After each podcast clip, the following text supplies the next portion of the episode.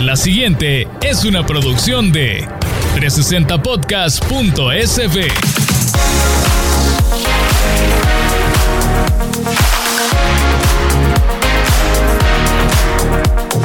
soy Pam Yo soy Gaby. Y yo soy Jess. y estás en el After Office. Gracias por acompañarnos en este episodio. Este día vamos a tener a una invitada especial que nos viene a contar un poco sobre los retos financieros que hemos tenido todos o que hemos vivido como emprendedores, como profesionales independientes, como dueños de negocios o como quieran llamarse ustedes que son dueños de negocio o de alguna cosita pequeña en la que venden. Hay muchos negocios que comenzaron after hours, posiblemente después de un día largo de trabajo.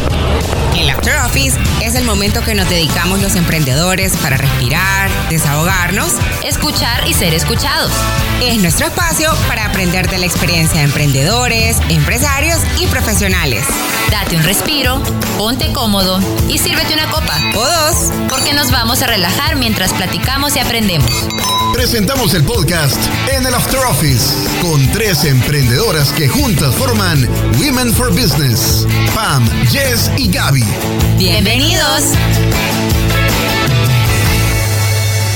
Este día tenemos a una invitada muy especial con nosotros. Ella va a hablar con nosotros sobre esos temas o retos financieros que hemos tenido, esos obstáculos que como emprendedores, dueños de negocios, profesionales independientes o como quieran llamarse, pues hemos vivido, hemos experimentado y que queremos sobrepasar. Tenemos con nosotros a Cristina Álvarez, gerente general de Credisol y que nos va a contar un poquito más sobre ella ahora. Hola a todos, buenas tardes. Espero que estén tan contentos y relajados como nosotras aquí en este evento. Como comentaron, yo soy Cristina, llevo en El Salvador 21 años, soy colombiana. Llegué con una entidad internacional a trabajar aquí con mis hijos pequeños, esos ya crecieron, ya viven en el exterior y yo con mi esposo quedé en- aquí en El Salvador porque amamos profundamente esta tierra. Eso. Entonces me siento muy feliz de estar aquí acompañándolos y desmitificar un poco todo el tema financiero que generalmente nos parece muy complejo, muy complicado, pero en realidad sigue unas reglas sencillas que si uno las entiende va a poder ser muy exitoso en sus emprendimientos. Me encanta, Cristina. Bienvenida. Bueno, la, la pregunta de rigor y con la que empezamos. ¿Cuál es su trago favorito o bebida?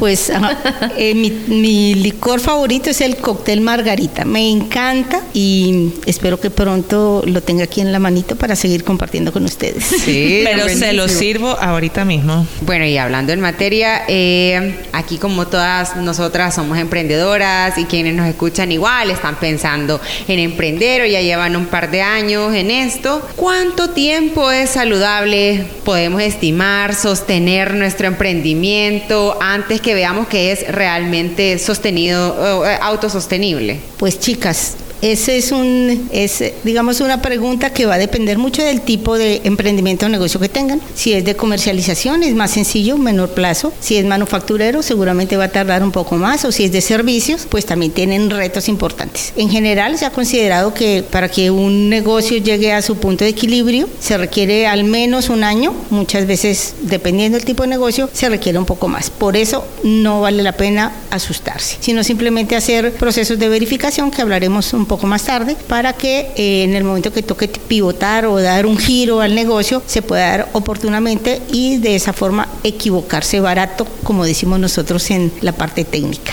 Quiero una camisa que diga, por favor, quiero equivocarme barato. Correcto, correcto. Ay, sí, porque hay errores que salen carísimos, pero carísimos. Claro, lo que pasa es que ahora con la velocidad de los mercados, la velocidad del tiempo, esta nueva era de la humanidad, todo es mucho más rápido. Por lo tanto, pues muchas veces no nos tomamos el tiempo de revisar qué estamos haciendo, nuestro modelo, nuestro producto, nuestro servicio, y sobre todo, qué quiere el cliente. No, qué es lo que yo creo que el cliente quiere. Qué verifico con mi cliente qué es lo que necesita y de esa forma yo puedo dar el giro que necesite mi negocio para ser exitoso. Ok. Bueno, yo digo que hay que ser un poco honesto, ¿verdad? Con uno mismo, porque a veces uno le tiene como mucha fe, mucho amor, y nos atamos a decir, ay, no, es que esto debe ser así porque esto es como yo me lo imaginé.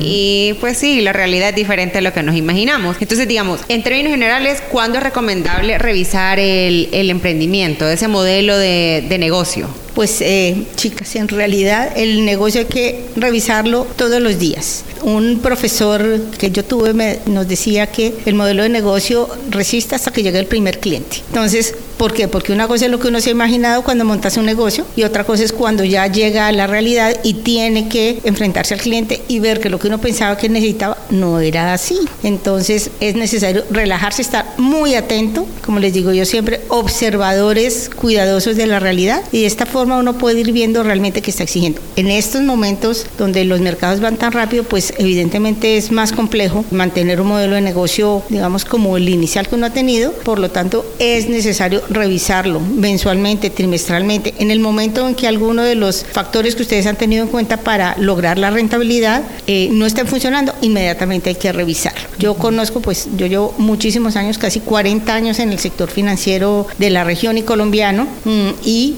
pues he visto de todo, he visto de todo y eh, muchas veces la gente se enamora de su negocio, no revisa, no verifica y por lo tanto ahí están los, lo que ustedes dicen de los errores que se pagan caro. ¿Por qué? Porque dejan esperar mucho tiempo y siguen enamorados que sí, que esto va a funcionar, que esto va a funcionar, cuando un simple, un simple análisis de una hojita de Excel le indica a uno que algo no está funcionando bien. Entonces no se trata de preocuparse ni de estresarse, sino de hacer un momento de reflexión y decir, bueno, esto no está funcionando como yo creía, ¿qué pasa? Y hacer un análisis y reencauzar el negocio. Y listo. Y continuando con eso del tema de que uno se enamora de su negocio, Cristina, mi pregunta es, bueno, en nuestro caso le comento, las, el negocio que tenemos con Jess, al final pues lo iniciamos con capital propio y, y, pues cada quien poniendo sus recursos y creyendo con fe y amor que esto iba a, a, funcionar. Y como usted dice, pues en el momento va cambiando, al momento que llega el primer cliente y todo, pero hasta qué momento uno dice, ok, hasta aquí voy a dejar de meterle ya dinero a mi negocio porque me enamoré muchísimo y le dejé toda mi plata a mi negocio y quizás no me resultó, pues no fue rentable y decir, ok, le metí todo el dinero a eso. ¿Hasta qué momento digo, ok, ya? Pues yo pienso que lo importante es no abandonar, no abandonar el sueño. Hay que tener siempre sueños. Sin sueños, este planeta no tendría los avances que tiene. Sin embargo, se puede reencauzar. Generalmente, eh, pues las cosas no se dan como uno piensa inicialmente y por lo tanto uno necesita hacer la revisión que yo les estoy diciendo, porque generalmente uno empieza con sus ahorros, después utiliza sus tarjetas de crédito y cuando ya está de un pelito para llegar a punto de equilibrio, entonces ya está lleno de deudas, todo estresado, como las cosas no le funcionó como quería, entonces está decepcionado, deprimido y abandona el negocio cuando ya va a lograr el éxito. Entonces el sueño jamás se puede abandonar, simple y llanamente uno puede reencauzar ese sueño para enfrentar un poco a la realidad y ver qué tiene que hacer. Pero si uno ya invirtió, es algo lo que uno conoce, uno no se debe salir de la fila, es decir, si uno conoce de mercadeo, debe quedarse en el área de mercadeo, pero como cada tipo de negocio es un universo completo, hay que explorar bien ese universo, hay que agarrar el telescopio de Hubble mirar a ver qué hay en ese universo y reencauzar e-, ese negocio para que sea más rentable. Yo conozco miles de negocios que aparentemente son exitosos, pero cuando uno mira desde el punto de vista financiero son un fracaso total. Entonces, pues eso no es sostenible. Los negocios deben ser rentables en X o Y tiempo. Eso se define por el tipo de producto, el tipo de, de negocio del cual se trata, el país en el que se mueve, el año en el que se mueve. Por lo tanto, no hay como una métrica o una estadística clara de decirte hasta cuándo es simplemente la intuición le va diciendo a uno cómo va la cosa. Siempre que darle a la intuición porque eso es la parte divina del ser humano y con una hoja de Excel y la intuición uno puede hacer los cambios que necesita. Esa es mi frase. Eso es para mí. Ahora tal vez con el tema de la pandemia, eh, muchos antes teníamos oficina, por ejemplo, yo soy una y ahora trabajo desde mi casa y la verdad que me funciona súper bien. Soy abogada independiente, entonces yo generalmente voy donde los clientes eh, porque trabajo solo con empresas y cuando tal vez si recibo algún cliente, entonces alquilo oficinas por, por hora y tal. Pero a veces siento que costeamos mal los emprendedores, porque claro, trabajamos desde la casa, pero entonces le metemos recursos de energía eléctrica, de agua, de café, incluso, ¿verdad? Y cuando tengo reuniones, sí voy, me arreglo, me voy al salón de belleza y tal. Entonces, ¿cómo podemos asignar esos gastos personales y también los del emprendimiento? Porque obviamente eso eh, debería estar en el costeo de, de, cuánto le pongo, cuánto vale mi hora, por ejemplo, eh, como abogada, o cuánto vale el producto que, que alguien vende. ¿Cómo hacemos esa separación de gastos personales, emprendimiento? Pues en realidad todos hemos sido emprendedores. Yo fui emprendedora cuando monté mi la empresa financiera y pues en realidad uno al comienzo hace de todo. Generalmente está en la casa, esa es una ventaja ahora en la pandemia porque pues no se pagan unos costos fijos que son bastante altos en cualquier sitio donde tú te ubiques, pero lo ideal sería tener un fondo, un fondo que tú le asignas a tu negocio y con ese fondo tú sabes que puedes costear costos fijos, los básicos de energía, tu teléfono, etcétera, etcétera, hasta X tiempo. Cuando el negocio ya va madurando y tú vas viendo que estás enfocado en, el producto que realmente te va a generar rentabilidad, en ese momento ya puedes pensar en, en recursos de terceros, bien sea de un crowdfunding, hay muchas herramientas ahorita, ¿sí? Hay incubadoras, aceleradoras, incluso Women for Business es una incubadora de negocios para mí extraordinaria porque la unión hace la fuerza. Entonces yo los Claro. invito a que se unan, porque cada uno de los emprendedores cuando cuenta cuáles son sus, cuáles han sido como sus obstáculos que han tenido que superar, pues unidos pueden comentarlo y pueden llegar a conclusiones para hacer, cometer errores más baratos, como les digo yo. No, sí, la verdad que toda la razón en esa y, y otro tal vez de los temas que aquí nos, nos pesan a los emprendedores es cómo determino mi salario, o sea, cuándo lo puedo revisar, eh, cuándo me lo puedo aumentar, cuándo me puedo bonificar algo. Salario, mito o realidad. Casi que así. Pues casi, casi es un mito, porque eh, cuando uno comienza un, un negocio, un emprendimiento, pues evidentemente uno empieza a crecer, y en la medida que empieza a crecer, entonces tiene que expandir eh, su planta, su, tiene que tener más empleados, etcétera, etcétera. Entonces yo siento que es necesario tener uno fijado cuáles son sus gastos básicos y tenerlos contemplados dentro del negocio. Ok. Y en el momento que ya el negocio logró el punto de equilibrio, empezó a generar utilidades, entonces definir que de esas utilidades el 50% lo reinviertes en el negocio y el 50% te vas a, a pagar tú un mejor ingreso o mejor salario, porque generalmente todos hemos empezado con salarios bajos, porque pues evidentemente vamos apenas a explorar si esa idea de negocio que tengo realmente en la práctica funciona. Y en cuanto al tema, por ejemplo, yo en el episodio pasado hablaba sobre mi reto personal como emprendedora y era el financiero. Y en realidad a mí me cuesta separar entre mis finanzas personales y mis finanzas eh, del negocio como tal. Entonces, yo tengo estructurado cuánto me pago yo y cuánto, tiene que, cuánto tengo que producir para que pague todos los gastos de la oficina y tal. Pero cuando yo veo que me ha ido bastante bien, entonces ese me, me bonifico algo. Ah. Ajá. Entonces, Ahí está. Ahí está. Entonces, ¿cómo, o sea, en términos generales, qué tan mal está? Porque no es que no es que todo lo todo lo que me entró de más me lo bonifico, no es así. Pero es una constante. Entonces, ¿qué tendría que hacer con esto? Eh, ¿Con los bonos? ¿O podría hacerlos como, por ejemplo, un aguinaldo nada más? ¿Podría hacer con, con este, esta plata que me entra de más? Deberías revisar qué es lo que tú quieres hacer con tu negocio. Como estamos hablando de que tú eres abogada, es decir, una profesional independiente. Sí. Si ese es el negocio, pues evidentemente los costos fijos no son muy altos, diferentes a los, a los de uno mismo, salvo que uno ya tenga una oficina y tenga un par de asistentes o alguien que le ayude. Pero lo ideal siempre es cuando uno llega a punto de equilibrio y lo supera, siempre te- dejar algo de ahorro, al menos un 30% de ese exceso de gastos ahorrarlo y el otro pues disponer de él porque pues en este momento considero que no tienes digamos más gastos que, que asumir ni quieres crecer tu negocio ni montar un bufete etcétera etcétera en ese momento tendrías que pensar y tener esos ahorritos porque acuérdate que en las profesiones independientes hay meses muy buenos y hay meses regulares o malitos entonces Sí. hay que tener ese ahorrito para no descompensarse uno financieramente y empezar a sufrir porque se trata de todos los viernes podernos estar tomando aquí este delicioso traguito que nos estamos tomando, relajarnos y decir, bueno, esta ha sido una excelente semana o este ha sido un excelente mes. Y sin estrés, pero sí con mucha cabeza, pues organizar bien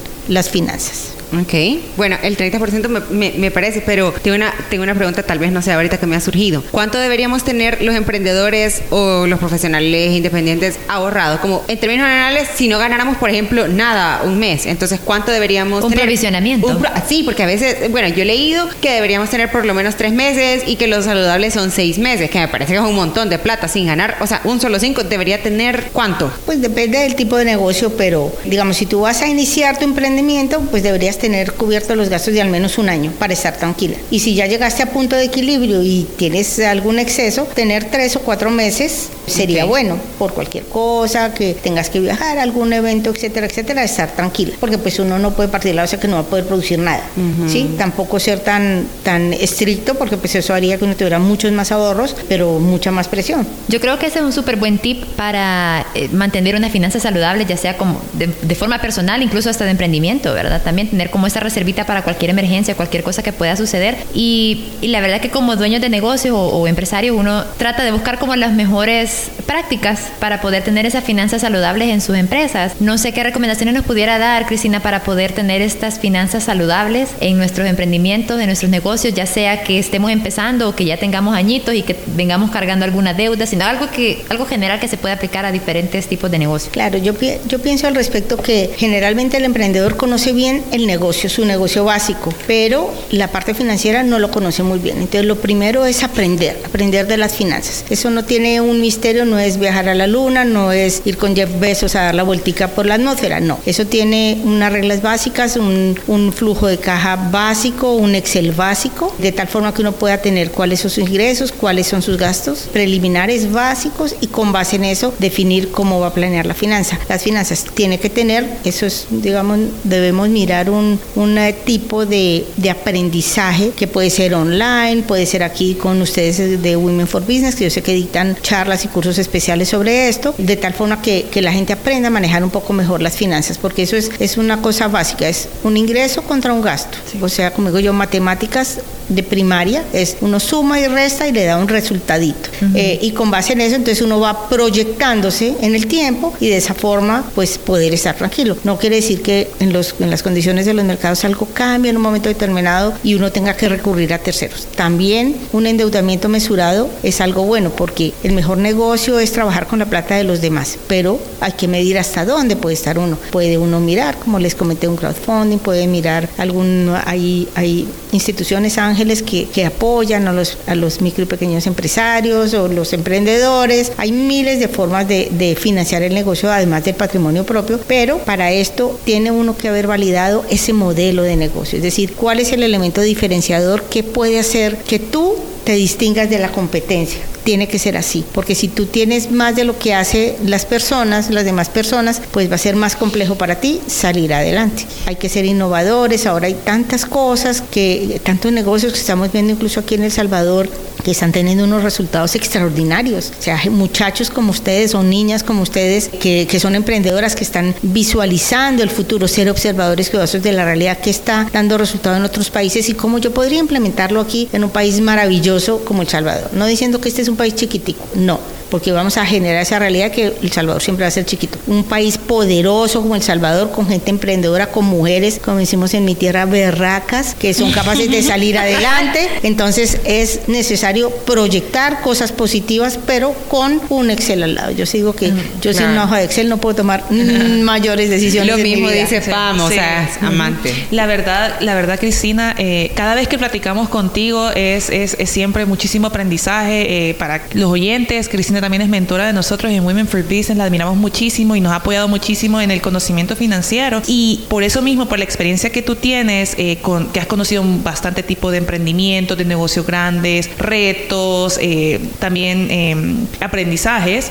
¿Cuáles? No solamente, y eso tal vez no sería, no solamente financiero, sabemos que lo financiero es tu área de experticia, pero en todo tu, tu tiempo trabajando en, esta, en este rubro, ¿cuáles recomendaciones esenciales le puedes dar a los emprendedores, no necesariamente financieros, de tu parte? es tener un modelo de negocio estructurado, pero siglo XXI, no siglo XX, no miles de páginas. Un modelo financiero verificado, un producto que tenga un diferenciador, un entusiasmo, una pasión. En Colombia había un, digamos, la marca país era Colombia es pasión. Si uno no tiene pasión por lo que hace, no llega a ninguna parte. Total. Entonces, tener esa pasión, tener un modelo de negocio, tener un producto específico, tener la habilidad de reconocer cuando lo que uno ha diseñado no funciona para cambiarlo y estar dispuesto siempre a hacer virajes en el negocio en el momento en que las cosas dejan de funcionar como uno las ha pensado. Eso es muy sencillo. Eso ni siquiera para eso necesitan estar eh, pensando repensando, sino simplemente observen, hablen con sus clientes, pregúntenle qué es lo que a ti te gustaría, qué es lo que tú necesitas, no qué es lo que yo te quiero ofrecer, qué necesitas, qué es lo que tú quisieras tener, qué es lo que para ti es importante en tu vida. Recordemos que siempre las personas, el 50% de las decisiones la toman racionalmente y el 50% o a veces mucho más es una, un reflejo del inconsciente, de lo que uno tiene adentro. Entonces hay que utilizar inteligencia emocional, hay que hablar con los clientes porque los clientes te van a decir es lo que necesitan. Me encanta eso porque la verdad creo que le tenemos a veces como ese miedo, al menos voy a, voy a hablar por mí, eh, que si uno le pregunta al cliente, ¿lo estoy haciendo bien? No, entonces el miedo a la, al feedback, a la verdad, o sea, ¿será que en algo estoy fallando? Parece como súper importante, cosa que genuinamente eh, no, no, no hago, o sea, le, pregunto si le percibe necesita algo, todo, no hay duda y tal, pero nunca le pido como un feedback o si, o si necesita algo más, sino que voy haciendo las cosas tal cual me las piden y, por supuesto que entre lo que reviso y yo sé de su negocio le recomiendo qué es lo que necesita, pero nunca me pongo a, pedirle feedback. Y tú como, bueno, como empresaria, eh, ¿alguna vez tus, tus proveedores eh, te han preguntado cómo se aborda? Porque me gustaría saber cómo podría abordar yo a los, a los clientes y decirle, no es por trabajo que te busco, o sea, sí es por trabajo, pero tal vez no es como en ejecución algo, por ejemplo, lo mío legal, pero ¿cómo lo podría abordar al, al cliente? Pues en realidad, como yo siempre digo que uno debe tener pasión por lo que hace, mm, debe, debe estar en contacto con el cliente y ver al cliente no como un número que, que le va a proveer utilidades, sino como otro ser humano que tiene iguales necesidades que tú. No se trata de darse un garrote, de decir, ay, no, que me equivoqué, que me, etcétera, que fracasé. Nada, todos son experiencias y aprendizajes necesarios en tu vida para entender mejor tu negocio. Entonces es simplemente cuando tú vas donde un cliente genuinamente a preguntarle, no a decirle, puedo hacerlo mejor, sino qué es lo que tú quieres, qué es lo que tú necesitas, cómo puedo yo complementar lo que hago para que realmente tú te sientas contento de trabajar conmigo. No necesitas regañarte o autorregañarte o esperar que él te dé un feedback horrible, porque pues el feedback va a ser que no te va a volver a contratar, ¿cierto? Sino acércate con, digamos, con como tú eres. Es que esto tiene que ser natural. Las ventas es un tema natural de conexión entre dos personas. Recordemos que eso es lo bonito ahora de, este, de esta nueva era de la humanidad, que es, digamos, la espiritualidad y el mundo físico nuevamente entran en conexión. O sea, estamos hablando de gente haciendo negocios con gente, gente que está tratando de mejorar el ambiente de todos los países y de todos los planetas. Siempre habrá alguno que, que no piense lo mismo y que pues opere todavía bajo el capitalismo salvaje, pero eso ya no es sostenible en esta nueva era. Entonces, siéntate con tu cliente y habla con él, háblate con él, qué necesita y vas a ver que eso se da naturalmente y se genera algo más que un negocio puramente comercial. Me ha encantado, de verdad. Cristina, eh, estoy súper feliz, creo que las tres nos llevamos algo y estoy segura que pues quienes nos escuchan también. Eh, el tema financiero creo que es el talón de Aquiles de, de, la mayoría, o sea, no voy a decir de todos, pero yo creo que sí de la mayoría. Y, y bueno, y nada, y este podcast es para saber de que todos estamos aquí con, con luchas y que seamos grandes, chiquitos, bueno, pues ahí estamos todos con retos financieros que se puede sobrellevar. Eh, nos ha dado buenos tips de qué podemos, dónde podemos buscar. Crowdfunding creo que es una buena herramienta y que muchas veces no la no, sabemos de ella, pero la podemos explorar. Así que te agradecemos eh, que nos hayas dado tus, tus opiniones, tus comentarios y tu información. Así que mil gracias Cristina por haber estado con nosotras. Gracias Cristina por toda la información que nos compartiste. Estoy segura que hay más personas como yo específicamente que a mí las finanzas es un, es un lenguaje totalmente nuevo y a veces alienígeno de otro planeta, no lo entiendo, pero cuando te escucho a ti es fácil entenderlo. Eh, entonces, muchas gracias por estar aquí con nosotros. Eh, esperamos verte pronto y que las personas en casa o donde estén puedan escucharte pronto también toda la, toda la información. De mi parte, siempre súper eh, entusiasmada con la información que me llevo porque finalmente lo entiendo. Así que gracias. Excelente. Lo mismo para todos. Un feliz fin de semana y que seamos felices todos. Gracias, Cristina. Terminamos entonces ahora el episodio y les agradecemos por habernos escuchado. Agradecemos nuevamente la participación de Cristina y síganos, por favor, en nuestras redes sociales como arroba 360podcast.sb, donde vamos a estar actualizando estos episodios y muchos más. También en Twitter nos pueden encontrar como arroba 360 podcast-sb. Escúchenos también, por favor, en Spotify, Apple Podcast, Google Podcast, Amazon Music y Tuning. Y si quieres formar parte también de la comunidad de Women for Business, seguinos en Instagram en arroba w4b.sv, ese es SV. Nos escuchamos la otra semana. Bye. Hasta la próxima. Bye.